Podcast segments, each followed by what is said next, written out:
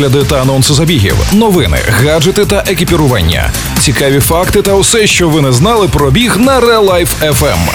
Подкаст Пейсмейкери. Побігли! Побігли!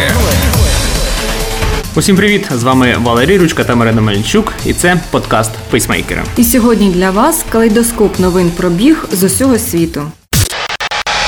Пейсмейкери на Real Life FM. В аварії загинула українська рекордсменка Катерина Долган.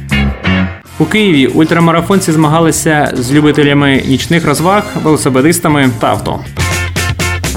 Ця звістка сколихнула всю бігову спільноту України. На трасі Київ-Прилуки у дорожній аварії загинула 21-річна легкоатлетка Катерина Долган. Дівчина була кандидаткою в майстри спорту з легкої атлетики, призеркою численних змагань та чемпіонатів України. Як стало відомо, того дня вона пробігла зранку забіг в Сумах, а ввечері поїхала на київський ультрамарафон, щоб о 12 ночі стартувати на 50 кілометрах. Але після подолання більшої половини відстані спортсменка зійшла з дистанції. Саме під час нічного повернення додому в прилуки і сталася аварія. Втома і недосип далися в знаки. Дівчина заснула за кермом. Внаслідок чого авто вилетіло з дороги і врізалося в дерев'яну дошку, яка пробила лобове скло і завдала каті несумісних з життя травм. Катерині Долган був 21 рік. Вона встановила рекорд в найдовшому безперервному бігу на тренажері в 2020 році. Без перерв на відпочинок дівчина пробігла дистанцію в 51 кілометр за 5 годин. У біговій спільноті її називали та, що біжить за сонцем.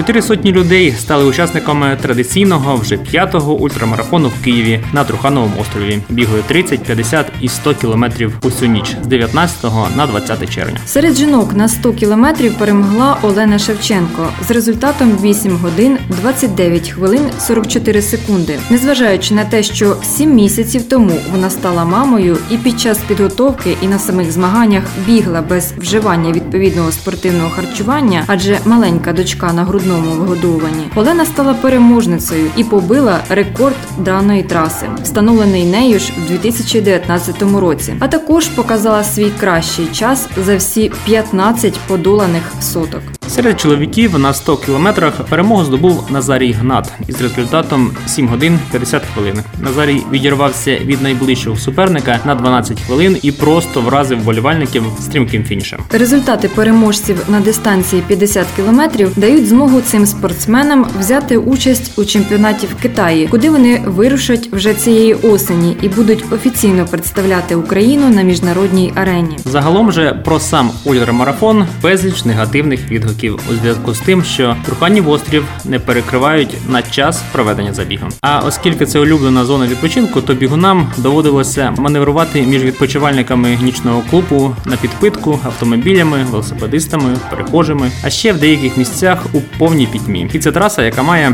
бронз лейбл. Тож врятувати цей старт може або повне перекриття Труханового острова на час проведення ультрамарафону, або зміна локації, де це перекриття буде можливим. На цьому все. Це був подкаст Пейсмейкери. З вами були ведучі Валерій Ручка та Марина Мельничук. Пейсмейкери на Real Life FM. Бігайте! І тримайте свій темп. Ви слухали подкаст Пейсмейкери на Real Life FM. Real Life FM. Щодня з понеділка по п'ятницю о 7.40 та 16.40. Починайте бігати і слухати нас.